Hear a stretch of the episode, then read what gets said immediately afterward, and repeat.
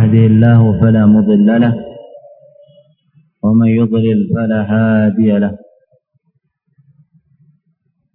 وأشهد أن لا إله إلا الله وحده لا شريك له وأشهد أن محمدا عبده ورسوله.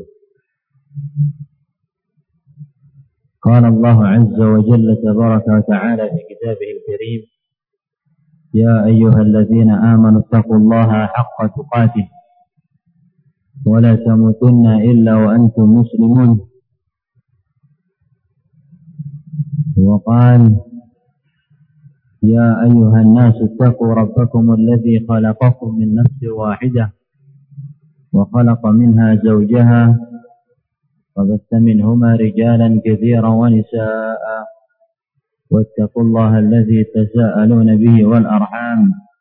إن الله كان عليكم رقيبا. وقال يا أيها الذين آمنوا اتقوا الله وقولوا قولا سديدا يصلح لكم أعمالكم ويغفر لكم ذنوبكم. ومن يطع الله ورسوله فقد فاز فوزا عظيما وبعد. فإن أصدق الحديث كتاب الله وخير الهدي هدي محمد صلى الله عليه وعلى آله وسلم. وشر الأمور محدثاتها وكل محدثة بدعة وكل بدعة ضلالة وكل ضلالة في النار معاشر الإخوة رعاكم الله Kita kembali bersyukur kepada Allah Azza wa Jal yang telah memberikan berbagai kenikmatan kepada seluruh hambanya. Baik kekuatan jasmani maupun rohani. Kesehatan lahir maupun batin. Terlebih lagi sampai detik ini kita masih diberikan a'zamun ni'am. Nikmat yang paling agung nikmat yang paling mulia wahia ni'matun uzma nikmat yang besar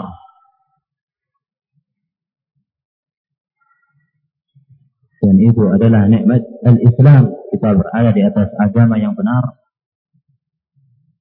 di mana dengan Islam itu sendiri Allah Subhanahu wa taala senantiasa membimbing dan dan kita meminta untuk senantiasa mengikuti jejak Rasulullah sallallahu alaihi wa alihi wasallam di dalam kehidupan kita sehari-hari. Yang mana Islam dan sunnah merupakan tonggak penentu keselamatan seorang hamba di dari dunia wal akhirah. Ma'asyiral ikhwah, hafizakumullah. Di antara salah satu asal min usuli ahli sunnati wal jamaah di antara salah satu pokok dari landasan-landasan ahli sunnati wal jamaah yaitu hubbus sahabat cinta terhadap para sahabat Nabi sallallahu alaihi wasallam. Menghormati mereka. Membaca sirahnya. Meneladani apa yang diamalkan oleh para sahabat.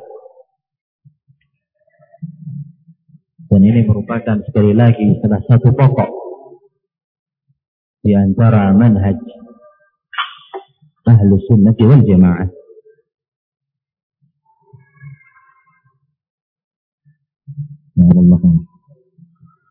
Dalam sebuah hadis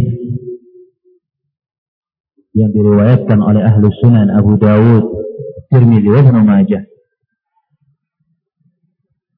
Dan hadis ini disahihkan oleh Imam Al-Albani dalam kitabnya As-Sahihah dan disahihkan pula oleh Syekh Muqbil Ibn Hadi Al-Wadi' dalam kitabnya Sahihul Musnad mimma laysa fi sahihain dari sahabat Al-Irbad bin Sariyah radhiyallahu taala anhu wa ardhah bahwasanya Nabi sallallahu alaihi wa alihi wasallam bersabda alaikum bisunnati hendaknya kalian mengikuti jalan sunnahku petunjukku wa sunnatil khulafa ar-rasyidin al-mahdiyyin min ba'di. Dan ikutilah petunjuk para khulafa selepas Nabi sallallahu alaihi wa alihi wasallam yang mereka diberikan petunjuk dan hidayah oleh Allah Subhanahu wa taala. Dan tidak hanya itu, abdu alaiha bin nawajib. Jalan dan sunnahnya para sahabat kalian gigit dengan gigi-gigi geraham kalian. Jangan sampai dilepas. Diikuti petunjuk mereka. Dan ini merupakan salah satu manhaj salaf menghormati para sahabat, menjunjung tinggi mereka. Dan di antara salah satu landasan yang diselisihi oleh ahlul ahwa'i wal bid'ah dari kalangan pengekor hawa nafsu dan ahlul bid'ah yaitu mereka mencela para sahabat dan tidak menghargai mereka.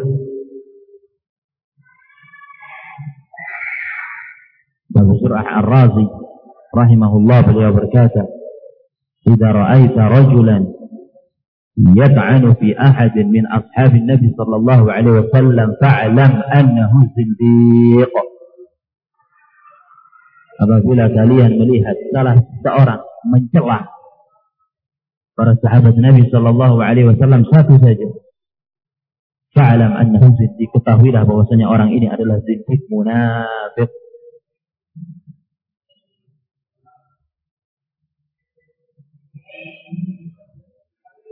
karena kecintaan terhadap para sahabat. Ini telah diperintahkan oleh Nabi Sallallahu Alaihi Wasallam. Bahkan Allah Subhanahu Wa Taala telah menegaskan di dalam Al-Quran, "Wasabiqun al-awwalun من المهاجرين والأنصار والذين اتبعهم بإحسان."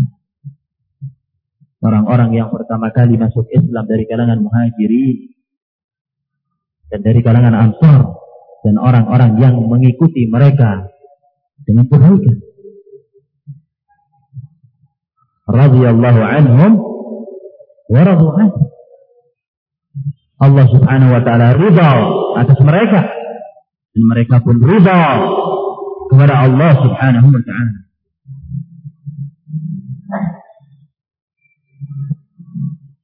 وأعد لهم جنات تجري من تحتها الأنهار خالدين فيها أبدا dan Allah Subhanahu wa taala telah menyiapkan bagi mereka surga yang di bawahnya mengalir sungai dan mereka kekal di sana selama-lamanya.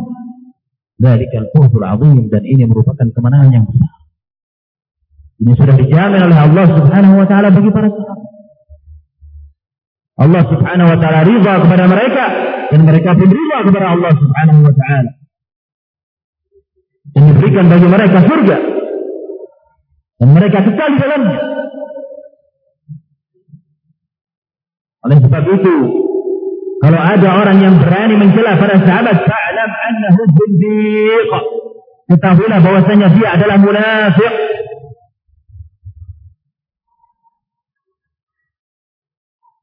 Bahkan Imam Ahli Sunnah wal Jamaah Imam Zahir Hijrah Beliau berkata, "Alladhi yastam" atau "Alladhi yastum" أصحاب النبي صلى الله عليه وعلى آله وسلم ليس لهم نصيب من الإسلام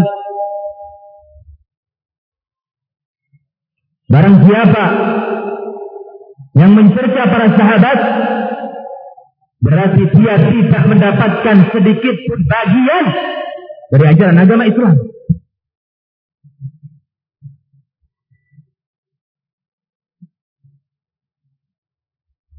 Ini bagi mereka yang berusaha untuk mencerca para sahabat. Dan ancaman pula dari Nabi Shallallahu Alaihi Wasallam larangan atas celaan terhadap mereka dalam sebuah hadis yang diriwayatkan oleh Imam Al Bukhari dan Imam Muslim dari dua sahabat dari sahabat Abu Sa'id Al Khudri Sa'ad bin Malik bin Sinan radhiyallahu taala anhu wa ardah dan sahabat Abu Hurairah Abdurrahman bin Sakhar Ad-Dawsi رضي الله تعالى عنه وأرضاه وسن النبي صلى الله عليه وسلم لا تسب أصحابي Jangan sekali-kali kalian celah para sahabatku. Tidak disebutkan satu, disebutkan dengan lafaz jamak. Jangan sekali-kali kalian celah seluruh para sahabatku.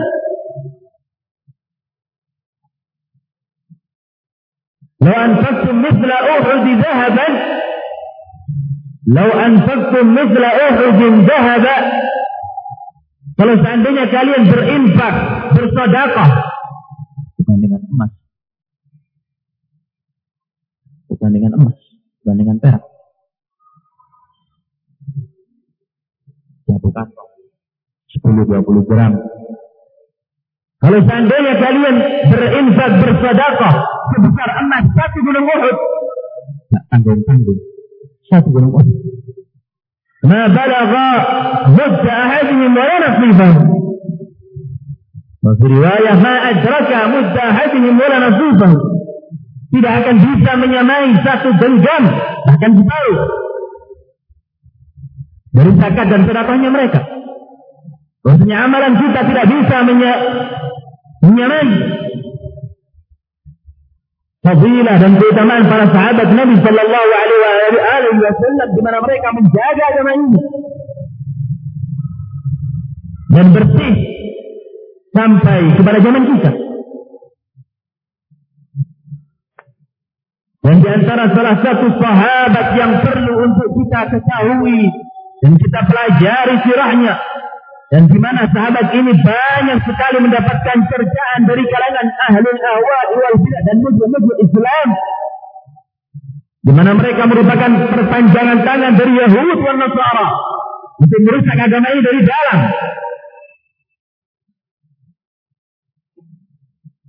Sahabat Nabi sallallahu alaihi wasallam yang bernama Umar ibn al-Khattab radhiyallahu taala anhu wa عمر بن الخطاب بن نزيل القرشي العدوي Umar ini dari suku sama satu kabilah dengan Nabi Shallallahu Alaihi Wasallam dan merupakan suku yang paling terkenal dan paling masyhur di kalangan Arab dan suku yang paling terkemuka. Dan Nabi Shallallahu Alaihi Wasallam keluar dari suku tersebut Umar bin Al-Khattab Al-Adawi dan Nabi Shallallahu Alaihi Wasallam Al-Hashimi berbeda di cabangnya. Dan kabilah mereka satu. Umar bin Al-Khattab Quraisy dan Nabi Shallallahu Alaihi Wasallam Quraisy. Bedanya kalau Umar bin Al-Khattab Al-Adawi dan Nabi Shallallahu Alaihi Wasallam Al-Hashimi dan mereka bertemu di kakek yang satu yang bernama Ka'ab bin Lu'ay bin Ghalib Kakek mereka bertemu dengan kakek yang sama. Ka'ab ibn Lu'ay ibn Ghalib.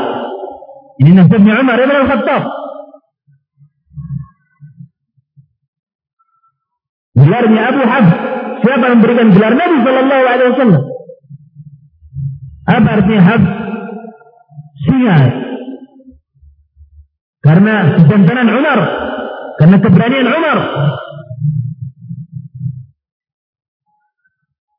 Digelari oleh Nabi Shallallahu Alaihi Wasallam Abu Hab, bapaknya dia.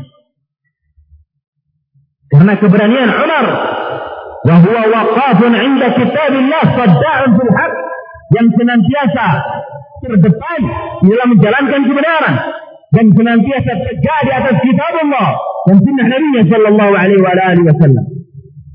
Diberi gelar oleh Nabi Shallallahu Alaihi Wasallam Abu Hab Begitu pula julukan Umar adalah Al Al-Faruq yang berbeda. Alladhi yufarriq bain al-iman wal Islam yang membedakan antara keimanan dan keislaman. Walladhi yufarriq bain al-haqq wal batil. Yang membedakan antara kebenaran dan kebatilan. Walladhi yufarriq bain al-ghawayati wal rasyad yang membedakan antara hidayah dan kesesatan. Inilah Al-Faruq Umar Ibn Al-Khattab. Sang pembeda. Kunyahnya Abu Hamd. Julukannya adalah Al-Faruq. Julukan yang kedua. Nanti diketahui setelah Abu Bakar Al-Siddiq wafat radhiyallahu taala anhu wa arba beliau disebut sebagai khalifah pemimpin Kata kaum muslimin pada saat itu Abu Bakar ini khalifah. Ya kalau Umar kita sebut sebagai apa? Terlalu panjang kalau kita sebut sebagai khalifah itu khalifati Abu Bakar. Khalifah dari penerusnya Abu Bakar. Terlalu panjang. Kaum muslimin mengatakan nahnul mu'minun kita ini orang mukmin wa huwa amiruna. Dan Umar Ibn Khattab adalah pemimpinnya kita. Sehingga beliau merupakan khalifah yang pertama yang diberi gelar sebagai Amirul Mukminin yang tidak diberikan gelar ini kepada sebelumnya. Jadi gelar Amirul Mukminin yang pertama diberikan kepada Umar Ibn Khattab radhiyallahu taala anhu warḍah.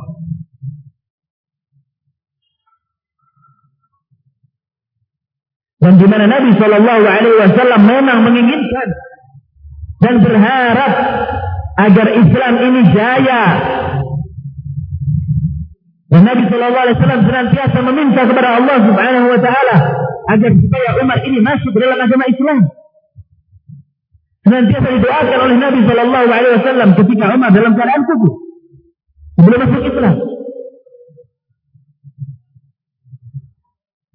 Dalam sebuah hadis yang diriwayatkan oleh Imam Tirmidzi dan disahihkan oleh Imam Al-Albani dalam kitabnya As-Sahihah bahwasanya Nabi sallallahu alaihi wasallam bersabda Allahumma a'izzil islami bi ahadi ar-rajulaini ahabbu ilaik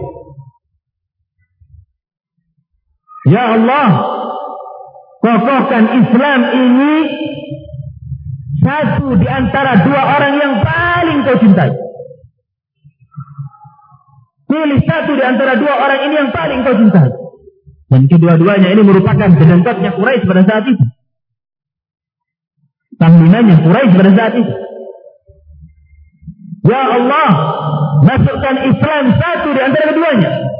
Dan tegakkan Islam melalui perantara satu di antara dua orang tersebut. Kata Nabi sallallahu alaihi wasallam bi Abi Jahl ibn Hisham wa Umar ibn Al-Khattab. Kalau enggak Abu Jahal atau Umar.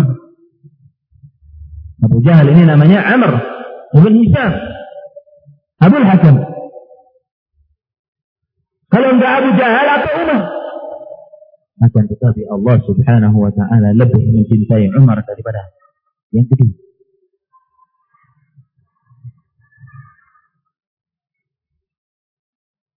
Dan pada saat itu para sahabat tidak ada yang berani untuk sholat di Ka'bah.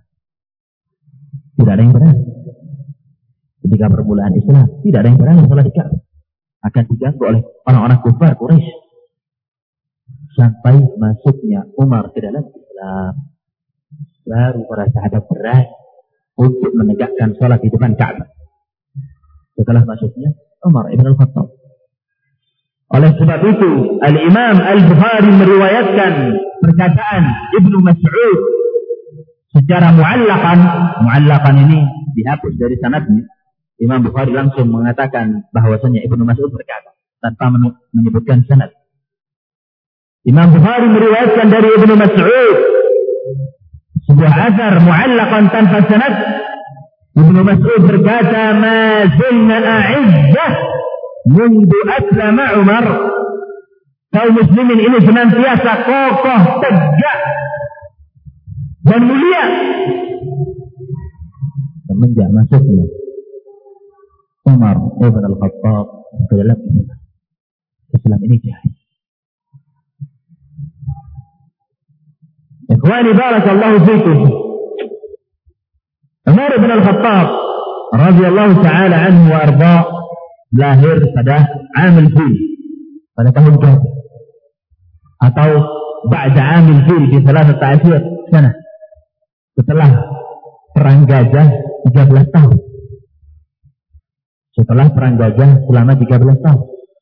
Kalau Nabi Shallallahu Alaihi Wasallam lahir di tahun yang sama. Tahun gajah. Berarti Umar ibn al Khattab ini lebih muda daripada Nabi Shallallahu Alaihi Wasallam dengan 13 tahun. Umar lebih karena Umar lahir setelah Nabi Shallallahu Alaihi Wasallam 13 tahun. Setelah Amul Fil tahun gajah.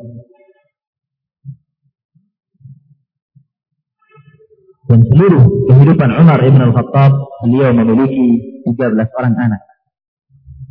Di seluruh kehidupan Umar ibn al-Khattab dikaruniai dengan 13 orang anak. Bahkan Ibnu Kathir berkata dalam kitabnya Al-Bidayah wa Nihayah beliau berkata tazawwaja an sab'i nisa Umar ibn al-Khattab ini menikah dengan tujuh wanita.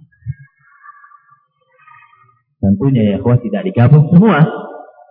Satu, kemudian dicerai, ada yang meninggal, yang terpenting tidak lebih dari empat. Nah pada zaman jahiliyah, istri pertama yang dinikahi oleh Umar ibn al-Khattab bernama Zainab binti Mab'un. Istri pertama yang dinikahi oleh Umar ibn al-Khattab bernama Zainab binti Mab'un. Perkawinan ini Allah subhanahu wa ta'ala karuniai tiga orang anak. Dari Zainab binti Mab'un. Yang pertama Abdullah ibn Umar. Sehingga Abdullah bin Umar ini merupakan salah satu anak terbesarnya Umar yang merupakan deretan di antara para sahabat yang paling banyak meriwayatkan hadis Nabi Shallallahu Alaihi Wasallam dan paling semangat di dalam menjalankan sunnah. Ini Abdullah bin Umar yang lahir dari istri beliau bernama Zainab bin Sumabun yang tergolong bahwasanya Abdullah bin Umar merupakan anak beliau termasuk yang paling besar. Kemudian setelah itu Abdul Rahman dan setelah itu Hafsah. Abdullah, Abdul Rahman dan Hafsah. Tiga anak ini lahir satu bapak, satu ibu. Tiga-tiganya saudara kandung. Dan Hafsah ini dinikahi oleh siapa ya? Hafsah dinikahi oleh Nabi Shallallahu Alaihi Wasallam dan ini merupakan bantahan bagi Syiah Rafidah, Al-Ibn Al-Azhariyah, Al-Ja'bariyah, Al-Ismailiyah. Yang mereka mengatakan bahwasanya Nabi Shallallahu Alaihi Wasallam benci terhadap Umar dan Umar benci terhadap Ahlul Bait.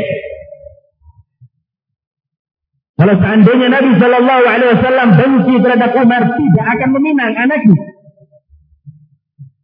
Dan kalau seandainya Umar benci terhadap Nabi Shallallahu Alaihi Wasallam, tidak akan diberikan pula anaknya. Pada posisi ini Umar ibn al-Khattab adalah mertuanya Nabi Shallallahu Alaihi Wasallam. Dan ini merupakan bantahan bagi Syiah yang mengatakan bahwasanya Nabi Shallallahu Alaihi Wasallam tidak suka dengan Umar. Kalau tidak suka tidak akan maju. Dan kalau Umar tidak suka tidak akan diberikan anaknya.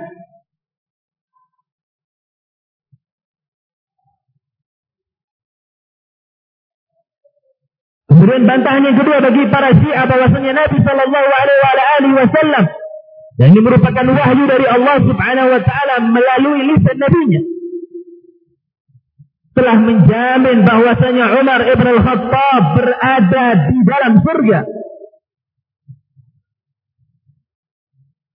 Dalam sebuah hadis yang diriwayatkan oleh Imam Al-Bukhari dari sahabat Abu Musa Al-Ash'ari Abdullah bin Qais radhiyallahu taala anhu wa ardhah.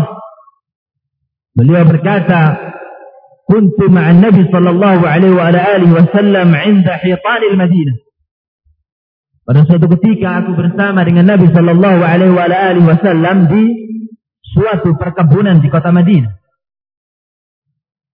Abu Musa al-Ash'ari bersama Nabi sallallahu alaihi wasallam saja di dalam kebun Tentunya ikhwah kebun ini punya pagar dan punya pintu. Orang masuk melalui pintu tersebut.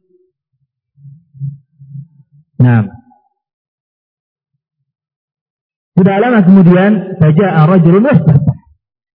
Datang seseorang dan meminta untuk dibukakan pintu. Kemudian Nabi Shallallahu Alaihi Wasallam bersabda kepada Abu Musa, "Iftah lahu baban wa basyirhu bil jannah." Buka pintunya dan berikan kabar gembira kepada orang ini, dia akan masuk ke dalam surga. Fafatahtuhu Abu Bakar. Aku buka pintunya dan ternyata dia adalah Abu Bakar. As-Siddiq radhiyallahu taala anhu wa arda. Fabasyartuhu bil. Aku pun berikan kepada beliau berita gembira berupa surga. Dan Abu Bakar kemudian berkata, Alhamdulillah. Memuji kepada Allah subhanahu wa ta'ala. Masuk Abu Bakar. Duduk bersama Nabi. Tidak lama kemudian, Ja'a rajulun wastaftah. Ada orang yang kedua.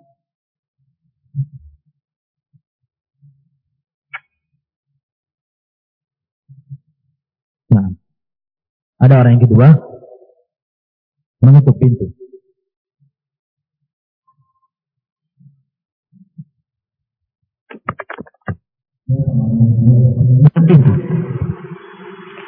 Maka Nabi Shallallahu Alaihi Wasallam sekali lagi mengatakan, "Iftah lahu baban, bil jannah." Buka pintunya dan berikan kabar kepada orang ini, dia akan masuk dalam surga. Fafatahtuhu faidha huwa Umar. Aku buka dan ternyata dia adalah Umar ibn al-Khattab. Fabasyatuhu bil jannah dan aku berikan kabar gembira kepada Umar ini berupa surga. Dan kemudian Umar mengatakan Alhamdulillah Umar pun masuk bersama Abu Bakar berbincang dengan Nabi Shallallahu Alaihi Wasallam. Tidak lama kemudian ja'a rajulun. Ada orang ketuk pintu ingin minta masuk ke dalam kebunnya. Nabi Shallallahu Alaihi Wasallam bersabda kepada Abu Musa al Ashari, "Ibtalahu baban bil jannati ma'a falwa tusibuhu." Buka pintunya, berikan kabar gembira berupa surga kepada orang ini. Akan tetapi dia akan mendapatkan musibah di akhir hayatnya. Fafatahtuhu fa'idha huwa Uthman. Aku buka pintunya dan ternyata dia adalah Uthman. Fabasyartuhu fi jannah. Aku berikan kabar gembira berupa surga. Uthman bin Affan mengatakan Alhamdulillah. Dan aku sampaikan bahwasanya akan datang musibah kepada beliau. Kemudian Uthman ibn Affan berkata, Allahul Musta'an kepada Allah lah subhanahu wa ta'ala meminta pertolongan. Dalam hadis ini menjelaskan kepada kita bahwasanya Nabi Shallallahu Alaihi Wasallam menjamin Umar ibn Khattab di dalam surga dan jaminan ini tentunya merupakan wahyu yang Allah Subhanahu Wa Taala turunkan kepada Nabi Shallallahu Alaihi Wasallam karena Nabi tidak mengetahui ilmu ghaib. Tidak hanya itu, dijamin masuk surga dan Allah Subhanahu wa taala bangunkan bagi Umar istana di dalamnya yang tidak dibangunkan kepada para sahabat-sahabat yang lain. Dalam sebuah hadis yang diriwayatkan oleh Imam Al-Bukhari dari sahabat Jabir bin Abdullah radhiyallahu taala anhu wa ardhah Nabi sallallahu alaihi wasallam bersabda ra'aituni adkhulul jannah Aku ini bermimpi masuk ke dalam surga dan aku mendengar suara terompah sandal dan aku bertanya suara terompah siapa ini? Dikabarkan kepada Nabi Shallallahu Alaihi Wasallam bahwa bahwasanya ini adalah suara terompahnya Bilal. Wajahnya Nabi Shallallahu Alaihi Wasallam yang dahulu merupakan hamba sahaya. Waraitu fiha qasran bifinaihi jariyah. Kemudian aku melihat di surga tersebut ada sebuah istana yang megah dan di halamannya ada seorang perempuan Fasal Tuhan. Nabi Shallallahu Alaihi Wasallam merasa penasaran. Aku pun bertanya kepada perempuan tersebut. Di mana ada? Istana ini punya siapa? Perempuan itu berkata, Li Umar, ini istana punyanya Umar.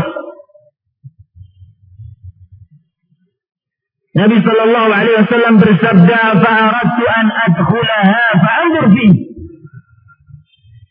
Aku ingin masuk ke dalam istana tersebut, melihat bagaimana gemerlapnya, keindahannya. Supaya Nabi Shallallahu Alaihi Wasallam bisa melihat. Fatazakkartu ghiratak ya Umar. Kemudian aku mengingat kecemburuanmu wahai Umar. Bahwasanya Umar ibn Khattab memiliki kecemburuan yang tinggi. Sehingga Nabi Shallallahu Alaihi Wasallam tidak jadi masuk ke istana tersebut di dalam surga. Mendengar sabda Nabi Shallallahu Alaihi Wasallam, Umar bin Khattab menangis sambil mengatakan, "Bi abi anta wa ummi ya Rasulullah, alaika aghar?" Demi ibu dan ayahku yang menjadi tebusanmu, wahai Rasulullah, apakah kepada engkau aku cemburu? Diberitakan masuk dalam surga dan diberikan istana. Dibangunkan istana di dalamnya. Menunjukkan kelebihan dan fadilah Umar ibn al-Khattab. Dan ini merupakan bantahan bagi syiar Rafidah. Karena la yadkhulul jannah illa nafsan mu'minah. Tidak ada seorang pun yang masuk ke dalam surga kecuali jiwa-jiwa yang mukmin. Tidak ada yang masuk ke dalam surga kecuali jiwa-jiwa yang mukmin dan Umar bin Khattab di antara mereka.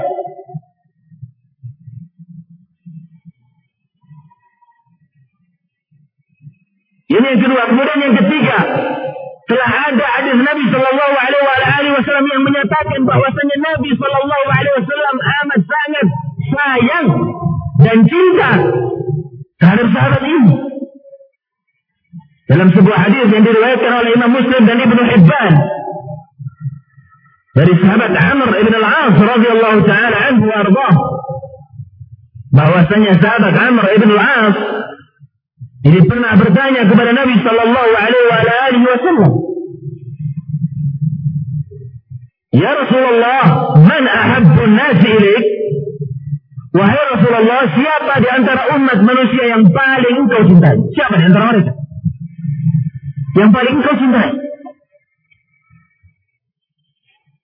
Nabi Shallallahu Alaihi Wasallam bersabda Aisyah, yang paling aku cintai adalah Aisyah. Kata Amr ibn al-As, wa min rijal Kalau dari laki-laki siapa? Sabda Nabi Shallallahu Alaihi Wasallam Abu Bakar. Yaitu Abu Bakar. Putri yang paling dicintai dari laki-laki berapa? Amr ibn al-As ingin terus bertanya. Man? Kemudian siapa setelah Abu Bakar? Nabi Shallallahu Alaihi Wasallam bersabda, Umar fa'adda dari jalan. Umar dan kemudian Nabi Shallallahu Alaihi Wasallam menyebutkan beberapa para sahabat.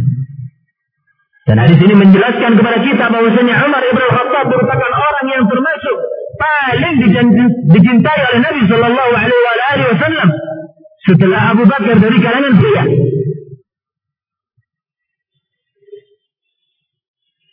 Ini yang ketiga. Kemudian yang keempat. Ali bin Abi Talib menikah dengan Fatimah, putri Nabi Shallallahu Alaihi Wasallam, dan memiliki anak yang bernama Hasan Hussein dan Ummu Kulthum. Seorang gadis. Ummu Kulthum. Dan siapa suami Ummu Kulthum? Yaitu Umar Ibn Khattab. Dan ini merupakan bantahan bagi Syiah Al-Ibn Asyariyah yang menganggap bahwasanya Ali bin Abi Thalib sebagai al-imamu al-a'zam. Imam mereka yang paling besar. Yang menisbatkan kemaksiman kepada Ali bin Abi Thalib. Ini Ali bin Abi Thalib sendiri menikahkan anaknya Ummu Kulthum dengan Umar bin Khattab. Dan sekali lagi bantahan terhadap Syiah Rafidah yang mengatakan bahwasanya Ahlul Bait benci kepada Umar dan Umar benci terhadap Ahlul Bait. Jadi buktinya Ali bin Abi Thalib yang menjadi imam terbesarnya mereka menikahkan putrinya kepada Umar. Sehingga Ali bin Abi Thalib ini mertuanya Umar ibn Khattab.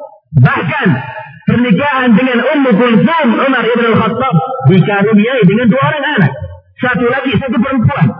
Zaid wa Ruqayyah. Dari siapa? Anaknya Fatimah, putrinya Fatimah binti Nabi Sallallahu Alaihi Wasallam yang merupakan cucunya Nabi Sallallahu Alaihi Wasallam. Kemudian yang kelima, pada masa Khalifah Umar ibn al-Khattab, Ali bin Abi Talib menikah dengan seorang perempuan yang bernama Ummu Habib binti Rabi'ah At-Taghlabiyah dari kabilah At-Taghlab. Ummu Habib binti Rabi'ah At-Taghlabiyah. Ini dinikahi oleh Ali bin Abi Thalib tentunya setelah meninggalnya Fatimah. Karena sebelum Fatimah meninggal, Ali bin Abi Thalib tidak menikah. Baru setelah itu Ali bin Abi Thalib berpoligami, bertajud. Di antara yang dinikahi oleh Ali bin Abi Thalib adalah Ummu Habib binti Rabi'ah At-Taghlabiyah. Dan dari hasil pernikahan ini pada khalifah, pada zaman khalifah Umar, melahirkan seorang anak, dikaruniai dengan seorang anak yang Ali bin Abi Thalib berikan nama dengan sebutan Umar. Menunjukkan kecintaan Ali bin Abi Thalib terhadap Khalifah Amirul Mukminin Umar ibn al-Khattab. Kalau orang Syiah mereka mengatakan tidak ada anaknya Ali bin Abi Thalib yang namanya Umar, tidak ada. Nah terus ini siapa? Kata mereka bukan Umar, Amr. Dipelesetkan. Gak mau mereka nama Umar. Dihapus. Yang dari kalangan ahli bid'ah namanya Umar. Dihapus sama mereka. Ini siapa Amr? Dipelesetkan. Padahal nama dari anak Ummu Habib binti Rabi'ah Takhlabiyah adalah Umar. Dan lahir pada masa Khalifah Umar Ibn Al-Khattab.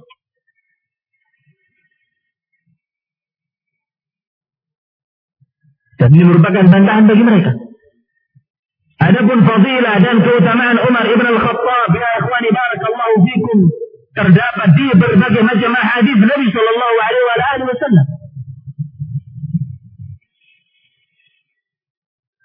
Bahkan dalam sebuah hadis yang diriwayatkan oleh Imam Muslim dari sahabat Abu Hurairah, Nabi sallallahu alaihi wasallam bersabda, "Inna li kulli ummatin fi man kana qablakum muhaddithun." Setiap umat dari umat-umat sebelum kalian itu mereka ada di setiap umat ini para ahlu, juru bicara.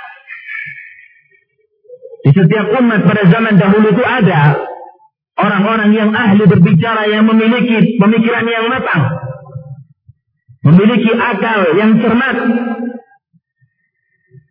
Sabda Nabi sallallahu alaihi wasallam, "Fa in yakun min ummati fa huwa Umar." Kalau ada di antara umatku mereka para muhadditsun, orang yang ahli dan pandai berbicara, yang memiliki kecermatan di dalam berakal yaitu Umar dan sampai di sini ya ikhwah bahkan Allah subhanahu wa ta'ala di dalam beberapa hal ketika Umar ibn al-Khattab memberikan saran kepada Nabi Shallallahu Alaihi Wasallam sampai-sampai sarannya Umar diiyakan dan diabadikan di dalam Al-Quran.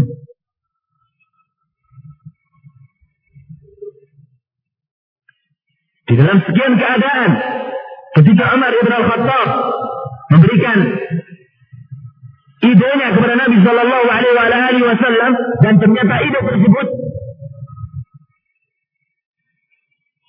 disetujui oleh Allah Subhanahu Wa Taala dan diabadikan dalam Al-Quran. Oleh sebab itu dalam satu hadis yang diriwayatkan oleh Ibnu Hibban dan disebutkan oleh Imam Al-Albani bahwasanya Nabi sallallahu alaihi wasallam bersabda, "Inna Allah wada'a al-haqqa 'ala lisan Umar." Sesungguhnya Allah Subhanahu wa taala meletakkan kebenaran di lisannya Umar, yaqulu bihi pada setiap perkataan yang diucapkan. Ini rekomendasi yang tidak tanggung-tanggung. Allah Subhanahu wa taala meletakkan kebenaran pada lisan Umar atas apa yang beliau katakan. Oleh sebab itu di dalam Al-Quran banyak sekali diturunkan ayat sebabnya Umar. Dalam sebuah hadis yang diriwayatkan oleh Imam Al-Bukhari bahwasanya Umar ibn Al-Khattab berkata wafaqni Rabbi fi salat Allah subhanahu wa ta'ala menyetujui aku di dalam Al-Quran atas tiga perkara. Ini dalam Sahih Bukhari. Allah subhanahu wa ta'ala menyetujui aku dan ideku di dalam tiga perkara. Allah subhanahu wa ta'ala abadikan di dalam Al-Quran dibaca sampai akhir zaman. Yang pertama kata Umar ibn Al-Khattab, Kultu Nabi, aku berkata kepada Nabi, Ya Rasulullah, lau nattakhid maqama Ibrahim musalla. Wahai Rasulullah, coba kalau seandainya kita mengambil makam Ibrahim yang ada di Ka'bah, tempat berdirinya Ibrahim, sebagai tempat untuk sholat. Lau nattakhid maqama Ibrahim musalla kalau seandainya kita mengambil makam Ibrahim sebagai tempat untuk sholat. Yang disunahkan sholat dua rakaat di daerah tersebut. Nabi Shallallahu Alaihi Wasallam diam. Kemudian Allah Subhanahu Wa Taala menegaskan dalam surat Al-Baqarah, "Wattakhidhu min maqamin maqami Ibrahim musalla." Dan ambillah, jadikanlah di makam Ibrahim sebagai tempat sholat. Ini sebabnya siapa? Umar bin Al-Khattab. Sehingga disyariatkan sholat dua rakaat di makam Ibrahim. Atau di sekitar makam Ibrahim. Ini sebabnya Umar bin Al-Khattab. Ini yang pertama. Kemudian yang kedua. Ya Rasulullah yadkhul fika barrun wa fajr.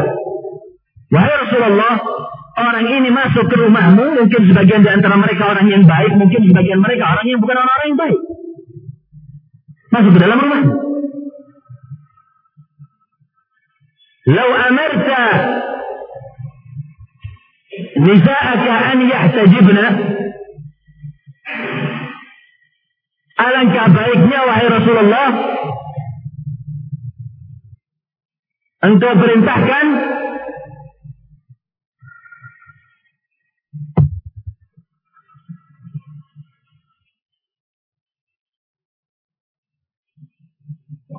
Wahai Rasulullah, ada orang yang masuk ke dalam rumahmu.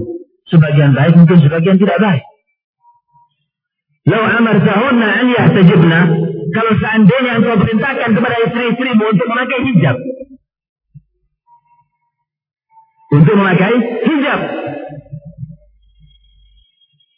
Nabi Shallallahu Alaihi Wasallam diam. Kemudian Allah Subhanahu Wa Taala menurunkan di dalam surat Al-Ahzab يا أيها النبي قل لأزواجك وبناتك ونساء المؤمنين يا أيها النبي قل لأزواجك وبناتك ونساء المؤمنين Wahai Nabi katakan kepada istri-istrimu, anak perempuanmu dan istri kaum mukminin, yudnina alaihinna min jalabibihin.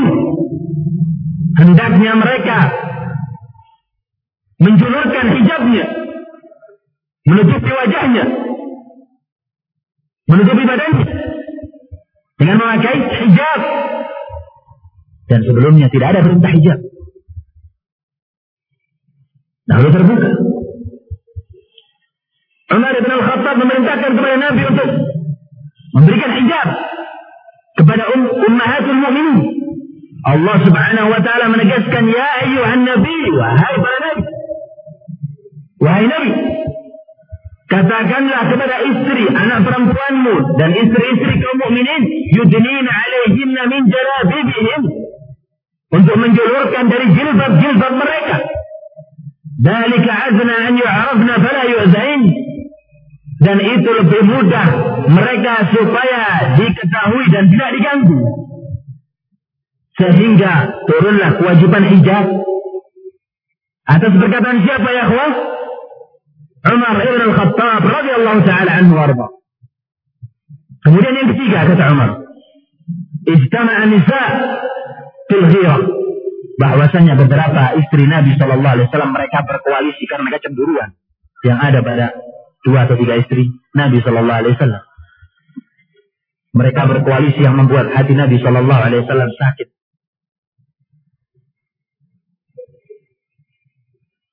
Karena Umar ibn Khattab merupakan sahabat yang paling cinta terhadap Nabi.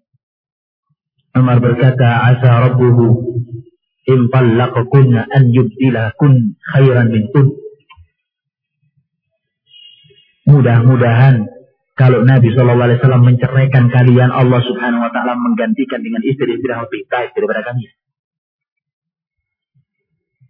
Tidak lama setelah Umar berbicara Allah Subhanahu wa taala menurunkan dalam surat At-Tahrim Asa rabbuhu in talaqakunna an yubdilahu azwajan khairan minkun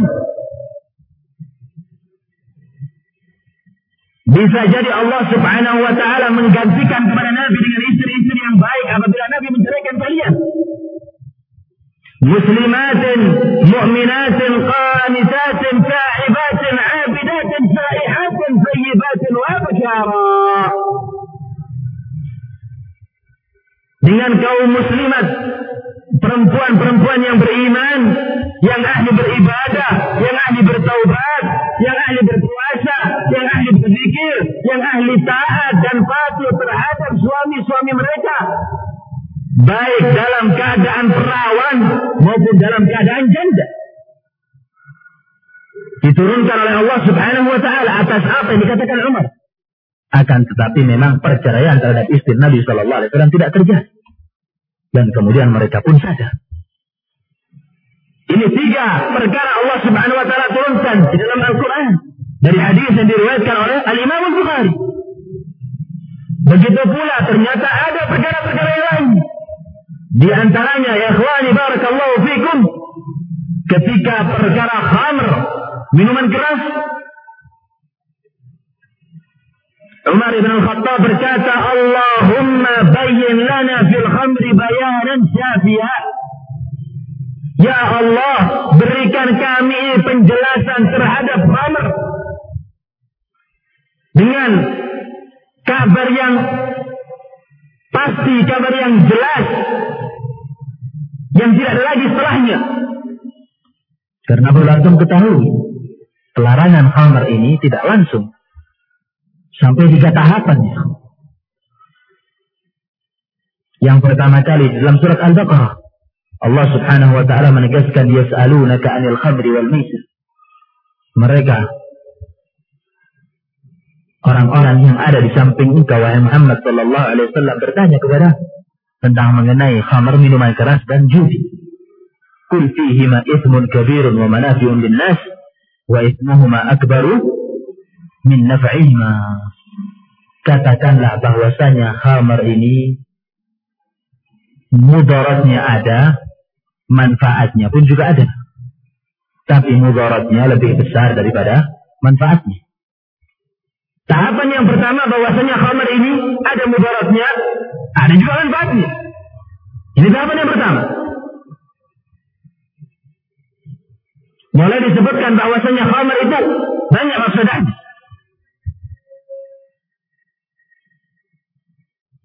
berjalan waktu di antara kaum muslimin masih meminum khamr bahkan dalam keadaan mereka sholat. Mereka sholat dalam keadaan sakaran. Kemudian Allah subhanahu wa ta'ala menegaskan tahapan yang kedua. Dalam surat An-Nisa, Allah subhanahu wa ta'ala menegaskan, Ya ayuhalladzina amanu la takrubus salata wa antum sutara. Wahai orang-orang yang beriman, janganlah kalian mendekati salat dalam keadaan kalian ini mabuk. Mulai ada penegasan. Haramnya mabuk ketika salat. Umar bin Al-Khattab meminta Allahumma bayyin lana fil khamri bayanan syafi'ah. Ya Allah berikan kepada kami perkara khamar ini yang jelas, yang konkret, tidak ada salahnya. Kemudian Allah Subhanahu wa taala menurunkan tahapan yang ketiga, tahapan yang terakhir dalam surat Al-Maidah. Ya ayyuhalladzina amanu innamal khamru wal maisiru wal ansabu wal azlamu rijsun min amali syaitan fajtanibu la'allakum tuflihun. Wahai orang-orang yang beriman, sesungguhnya khamr minuman keras, judi, kemudian menyembah atau menyembelih sesuatu untuk berhala, wal azlam mengundi nasib dengan anak panah, Rijsun merupakan perbuatan yang keji min amali syaitan. Dari perbuatannya syaitan. maka jauhilah. Ini perintah larangan. La'allakum tuflihun. Semoga kalian menjadi hamba-hamba Allah subhanahu wa ta'ala yang beruntung. إنما يريد الشيطان أن يوقع بينكم العداوة والبغضاء في الخمر والميسر Sesungguhnya syaitan itu menginginkan dari khamr dan judi ini supaya kalian bertengkar, carut marut. 'an dzikri wa 'an salat dan menghalangi kalian dari berzikir kepada Allah Subhanahu wa taala dan mengerjakan salat. Karena kalau orang sudah mabuk ya ikhwan, tidak ingat. Menjalankan, mengerjakan berbagai macam kemungkaran, kemaksiatan, kriminalitas, dia tidak sadar. Fa'al antum muntahun Akankah kalian tidak berhenti? Setelah ayat ini kemudian Umar ibn al-Khattab mengatakan intahaina intahaina stop dan stop. Khalas berhenti sampai di sini yang pada saat itu kemudian khamar semua dibuang di kota Madinah. Setelah pengharaman khamar pada tahapan yang ketiga. Siapa di antara sebabnya Umar ibn al-Khattab? Allah subhanahu wa ta'ala turunkan. Sampai tiga tahapan. Pada perkara yang lain. Umar ibn al-Khattab. Pada kejadian yang lain ketika meninggalnya Abdullah bin Ubay bin Salul Rasul Munafikin kepalanya orang-orang munafik di kota Madinah. Ketika mati doa ila salat. Nabi sallallahu alaihi wasallam diajak oleh teman-temannya Abdullah bin Ubay dari kalangan munafikin untuk Nabi supaya mensolati jenazah. Nabi sallallahu alaihi wasallam berdiri untuk mensolati. Kata Umar bin Al-Khattab fakuntu hatta waqaftu fi sufri Kemudian aku pun berdiri sampai aku berada di depan dada Nabi Shallallahu Alaihi Wasallam. Aku larang dia. Kata Umar, Ya Rasulullah, أتصلي على عدو الله الذي قال كذا وكذا في يوم كذا وكذا Wahai Rasulullah, apakah engkau akan mensolati dari musuh-musuh Allah subhanahu wa ta'ala dari kalangan induknya Rasul munafikin kepalanya orang-orang munafik yang dahulu Abdullah bin Ubay bin Salul ini pernah mengatakan ini dan itu di hari ini dan itu Apakah engkau akan mensolatinya? Maksudnya Nabi Shallallahu Alaihi Wasallam tetap ingin mensolati. Kemudian Allah Subhanahu Wa Taala menurunkan dalam surat At-Taubah. لا تصلي على أحد منهم مات أبدا ولا تقم على قبره Wahai Muhammad Sallallahu Alaihi Wasallam, jangan sekali-kali kalian mensolati mereka dan jangan bangkit dari kuburnya. Innahum kafaru billahi wa rasulihi wa matu wa. Mereka ini orang-orang yang mengkufuri Allah Subhanahu wa taala dan rasulnya dan mereka ini mati dalam keadaan fasik. Yaitu orang-orang munafik. Fama shalla 'ala al-munafiqin ba'da hadhihi al-ayah hatta qabadahu Allah. Setelah turunnya ayat ini, Nabi Shallallahu Alaihi Wasallam sama sekali tidak mensolati orang-orang munafikin sampai Allah Subhanahu Wa Taala mencabut ajal. Di dalam ayat surat At-Taubah ini Allah Subhanahu Wa Taala turunkan atas sebab Umar bin Al-Khattab dan masih ada perkara-perkara yang lain di antaranya ketika perang Badr Nabi Wasallam dan kaum muslimin berhasil menebak, berhasil membunuh 70 kufar, orang-orang kafir, dan berhasil pula, pula menawan 70 orang yang lain. Nabi SAW bingung, dikemanakan tawanan tersebut. Tanya kepada Abu Bakar, diberi pendapat. Tanya kepada Umar, diberi pendapat. Ternyata Nabi SAW mengambil pendapatnya Abu Bakar yang kemudian tidak lama setelah itu turun dalam surat Al-Anfal. Yang membenarkan pendapatnya Umar ibn al-Khattab radhiyallahu taala an Ma kana lin nabi an yuthina fil ard. Hatta yuthina fil ard. Ma kana lin nabi an tidak pantas bagi Nabi Shallallahu Alaihi Wasallam untuk mengambil tawanan sampai membersihkan dari musuh-musuh Allah Subhanahu Wa Taala di muka bumi, membenarkan idenya Umar. Oleh sebab itu Al Imam As-Suyuti rahimahullah beliau memiliki kitab yang bernama Tarikh Al Khulafa, sejarahnya para khulafa. Membuat satu judul khusus موافقة عمر لكلام الوحي أو موافقة الوحي لكلام عمر wahyu diturunkan sesuai dengan perkataan Umar. Kata Imam Suyuti, "Awsalaha ila isrina mawdi'a." Sampai-sampai Imam Suyuti menjelaskan ada sekitar 20 keadaan dan 20 tempat di mana Allah Subhanahu wa taala sebutkan gara-gara Umar diturunkan di dalam Al-Qur'an.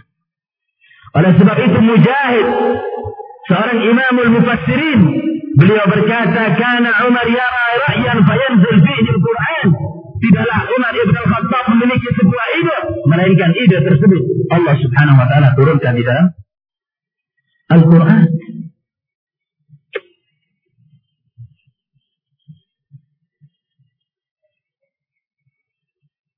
Dari fadilah dan keutamaan Umar yang telah kita sampaikan di atas. Di sana ada musuh-musuh Islam dari kalangan Syiah Rafidah yang siang malam mereka mencerca mencemooh dan tidak hanya itu mereka tulis dalam kitab-kitabnya. Di antaranya Ni'matullah Al-Jazairi alaihi min Allah ma yastahiq berkata di dalam kitab Al-Anwar An-Nu'maniyah. Bahwasanya kufur Umar ibn al-Khattab mithlu kufri iblis. Kafirnya Umar ibn al-Khattab ini seperti kafirnya iblis. Bal asyad min iblis. Dan lebih kafir daripada iblis ini perkataan Ni'matullah al-Jazairi Rafidiyun Jal bahwasanya kekufuran Umar ini sama dengan kekufuran iblis bahkan lebih parah ويلعن من شك في كفره dan ni'matullah al-jazairi melaknat orang yang ragu terhadap kekufuran Umar ibn al-Khattab qabbahumullah qabbahumullah qatalahumullah ar-rafidah wa syiah melaknat orang-orang yang meragukan tentang kekufuran Umar. Wal'iyadu billah. Dan perlu antum ketahui dalam sebuah hadis yang diriwayatkan oleh Imam Muslim Nabi sallallahu alaihi wasallam bersabda, "Wallazi nafsi biyadi ma salaka iblisu qattun fajjan ghaira fajjik." Kata Nabi sallallahu alaihi wasallam, "Demi jiwaku yang berada di tangannya, di tangan Allah Subhanahu wa taala. Tidaklah iblis melewati satu lorong yang di sana ada engkau wahai melainkan iblis mencari lorong yang lain.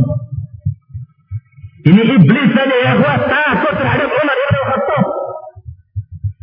Atas sabda Nabi Shallallahu Alaihi Wasallam, tidaklah Umar melewati satu lorong, satu lorong, melainkan iblis akan mencari lorong yang lain. Tidak mau. Kalau berpapasan dengan Umar. Ini ni'matullah al-Jazairi mengatakan bahwa saya kekafirannya sama. Menunjukkan tentang kekufuran mereka. Al-Rafidah. Al-Ibn Asyariyah. Yang senantiasa mendustakan Al-Quran. Dan mendustakan As-Sunnah. Bahkan tidak hanya itu ya, kuat celaan yang lain dari ni'matullah al-Jazairi. Bahwasanya Umar ibn al-Khattab memiliki penyakit yang tidak bisa sembuh. Wal'iyadu billah. Kecuali dengan liwat. Kecuali dengan homoseksual. Ini perkataan mereka. Dan ditulis di dalam kitab. Dan disebarkan. Menuduh Umar ibn al-Khattab dengan tuduhan-tuduhan yang tidak pantas untuk kita sebutkan. Ini mereka.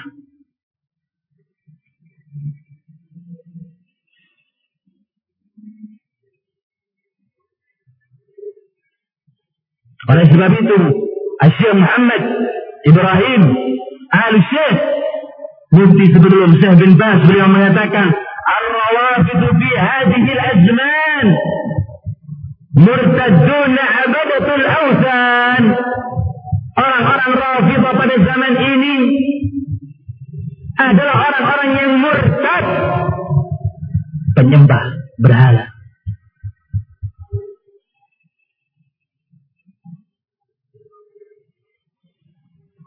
Ikhwani barakallahu fikum. Umar ibn al-Khattab. Ketika ajal sudah sampai kepada beliau atau sebelum sampai kepada beliau tepatnya pada hari Rabu Umar ibn al-Khattab sedang salat subuh dan membaca surat Yusuf. Antum ketahui pada zaman tersebut tidak ada lampu tidak ada cemplung. Ketika salat subuh dalam keadaan gelap dan di sana ada seorang majusi yang bernama Abu Lu'lu'ah al-Majusi yang masuk ke kota Madinah menjadi hamba sahaya dari seorang sahabat yang bernama Mughirah ibn Syu'ab. Pura-pura.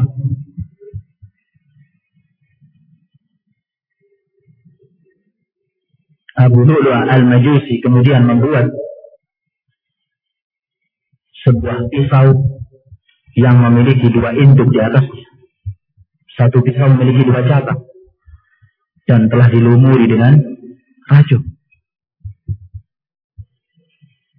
Dan orang-orang Syiah Rafidah ya ikhwani barakallahu fikum kenapa bencinya luar biasa? Terhadap Umar bin Khattab kalau dibandingkan dengan sahabat-sahabat yang lain. Karena pada zamannya Umar bin Khattab lah yang berhasil menaklukkan negeri Persia Tempatnya Iran saat ini. Pada zaman Umar bin Khattab. Dan memberantas, menumpaskan Tuhan mereka yaitu api. Orang Persia pada saat itu mereka menyembah api. Diberantas Tuhannya.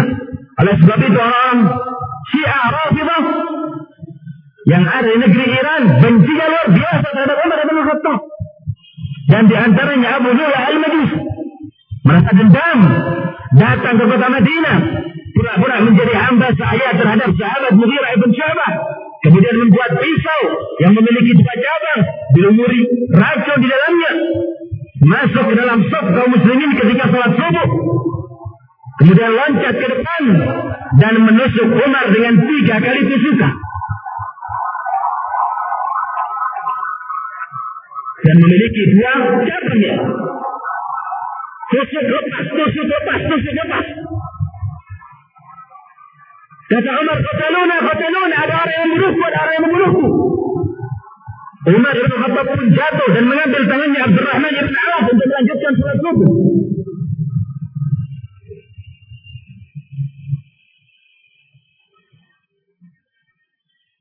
Mendengar Umar bin Khattab mengatakan qataluna, qataluna, para sahabat pun berusaha untuk maju ke depan. Abu Lulu al-Majusi bingung, ingin kabur, dan menyayat siapa pun yang ada di samping. Sehingga tertusuk pula selain Umar Ibn Khattab sampai 13 orang. Di antaranya para sahabat dan para tabi'in, murid-muridnya para sahabat. Sembilan di antara mereka meninggal.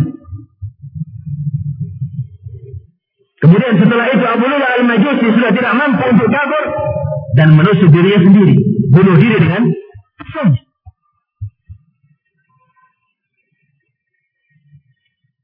Diambil Umar Ibn Khattab diangkat di atas kasurnya dan memerintahkan kepada Ibnu Abbas untuk mencari siapa yang bunuhku. Siapa yang menusuk aku?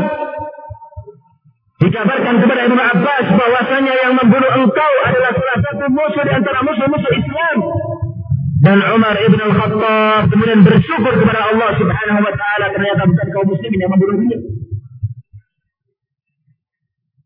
Dan ini merupakan bentuk implementasi dari hadis Nabi Shallallahu Alaihi Wasallam yang terdapat di dalam Sahih Muslim dari sahabat Anas bin Malik yang menceritakan bahwasanya saat Nabi Shallallahu Alaihi Wasallam Uhud wa ma'ahu Abu Bakr Umar wa Uthman. Pada suatu ketika Nabi Shallallahu Alaihi Wasallam naik ke gunung Uhud. Yang pada saat itu ada Abu Bakar, ada Umar dan Uthman Farajja biha rajbah. Pada saat itu gunung Uhud bergetar dengan beberapa kali getaran. Fadaraba Nabi sallallahu alaihi wasallam birijli. Nabi sallallahu alaihi wasallam pun menggepakkan kakinya sambil mengatakan Uhud ya Uhud. Tenang wahai Uhud. Fama alaika illa nabi was-siddiq wa syahidan. Tidaklah di atasmu ini melainkan nabi dan siddiq dan dua orang yang akan mati syahid. Yaitu Umar dan Utsman meninggalnya dengan ditusuk oleh seorang majusi dari negeri Persia, dari Iran. Ini merupakan bentuk kenabian Nabi Shallallahu Alaihi Wasallam di mana Rasulullah memberikan kabar terhadap perkara-perkara yang akan datang setelahnya. Dan kabar tersebut terbukti. Dan Umar bin Al-Khattab sampai Nah, bertahan hidup selama tiga hari. Dengan tusukan dan racun yang ada dalam tubuhnya, masih bisa bertahan hidup selama tiga hari. Menunjukkan kekuatannya Umar ibn al-Khattab. Wa kana yashrabu laban wa kharaja min jur'ihi. Sampai pada suatu ketika Umar ibn al-Khattab ketika minum air susu keluar dari lubang-lubang lukanya.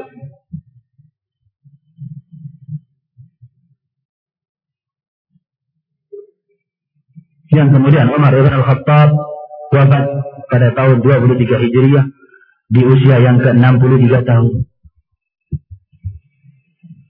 Abu Bakar wafat usianya berapa?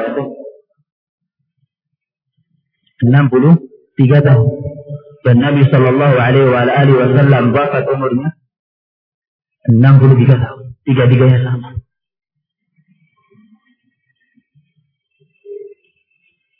Ketika Umar Ibn Al-Khattab wafat berada di atas ranjangnya.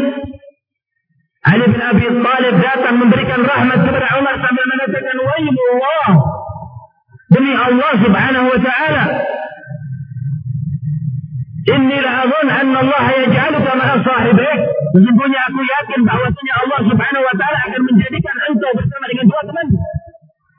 Yaitu Nabi sallallahu alaihi wasallam dan Abu Bakar. لأني سمعت النبي صلى الله عليه وسلم كثيرا يقول karena aku ini senantiasa mendengar Nabi Shallallahu Alaihi Wasallam berkata, kata Ali bin Abi Thalib, aku ini karena mendengar sering sekali Nabi Shallallahu Alaihi Wasallam bersabda, "Zahabtu ana wa Abu Bakr wa Umar." Aku melakukan perjalanan jauh bersama Abu Bakar dan Umar. Wa dakhaltu ana wa Abu Bakr wa Umar dan aku masuk ke dalam satu rumah bersama Abu Bakar dan Umar. Wa kharajtu ana wa Abu Bakr wa Umar dan aku keluar dari satu rumah bersama Abu Bakar dan Umar. Dan aku yakin ketika masa Nabi Shallallahu Alaihi Wasallam senantiasa bersama dengan kedua orang, Abu Bakar dan Umar aku yakin engkau akan bersama dengan keduanya sehingga Umar ibn al-Khattab kemudian dikubur di kamar Aisyah radhiyallahu taala anha Abu Bakar di samping kanannya, Umar ibn al-Khattab di samping kirinya. Bahkan diriwayatkan oleh Imam Al-Bukhari di dalam kitab Al-Janais pada zamannya Walid ibn Abdul Malik. Saqata al-Ha'id. Pelapis kuburan Nabi Shallallahu Alaihi Wasallam ini runtuh yang membuat kuburan tersebut tersingkap. Pada saat itu kaum muslimin melihat sebuah kaki. Yang pada saat itu mereka menyangka bahwasanya ini adalah kakinya Nabi Shallallahu Alaihi Wasallam. Sampai datangnya Urwah ibnu Zubair, seorang sahabi di antara sahabat Nabi Shallallahu Alaihi Wasallam mengatakan, Wallahi ma kana hada qadamu Nabi Shallallahu Alaihi Wasallam wa inna qadamu Umar. Ini bukan kakinya Nabi Shallallahu Alaihi Wasallam akan tetapi kakinya Umar dan telah dikubur di situ lebih dari 50 tahun. Allah Subhanahu wa taala menjaga para aulia, para wali-wali yang senantiasa menegakkan agama Allah Subhanahu wa taala.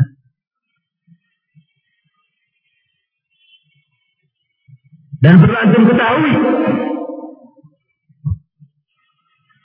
Abu Lu'lu'ah al-Majusi. Pembunuh Umar. Diberi gelar oleh Syiah Rafidah yang ada di Iran.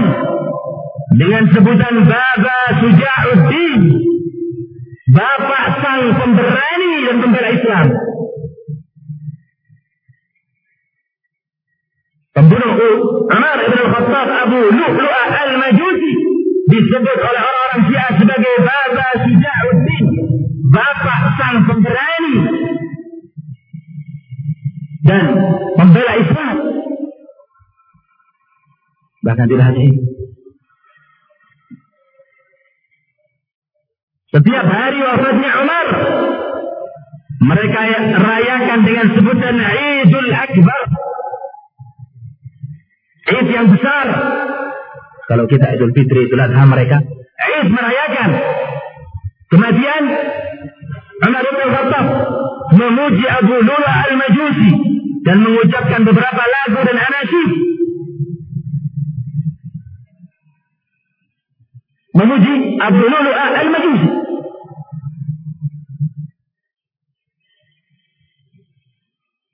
Bahkan ada sebuah daerah yang namanya Kashan di Iran.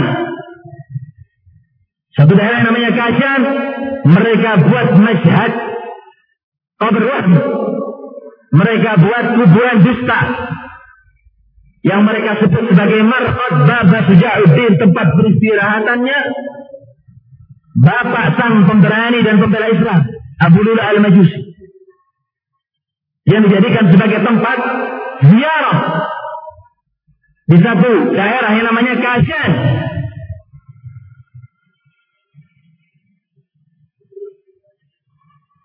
Dan pada tahun 2003 tempat ini direstorasi oleh Iran, diperluas, diperlebar dan diberikan jalan khusus menuju tempat ini tempatnya di daerah dataran tinggi. Dan nama jalannya disebut sebagai Syari Al-Fairuz. Jalan Fairuz. Siapa Fairuz ini? Ya namanya Abu Lu'lu'ah Al-Majus. Namanya Fairuz. Kunyahnya Abu Lu'lu'ah.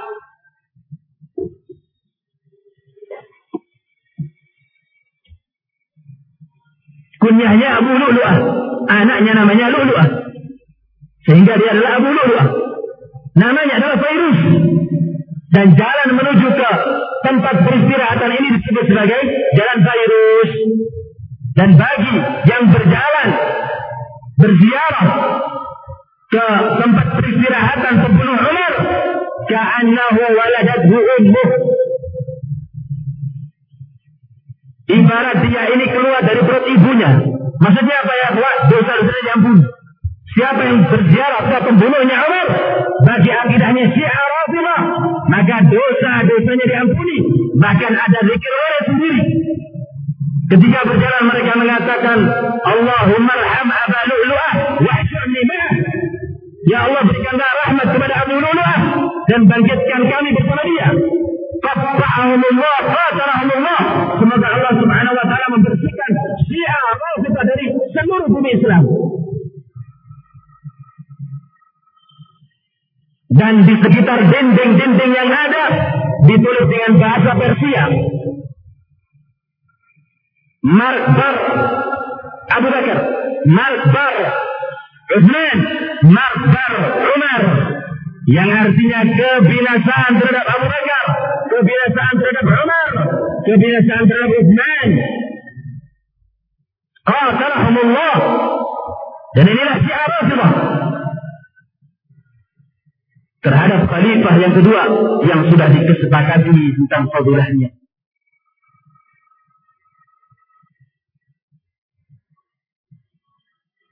Ini yang mungkin bisa saya sampaikan pada kesempatan kali ini.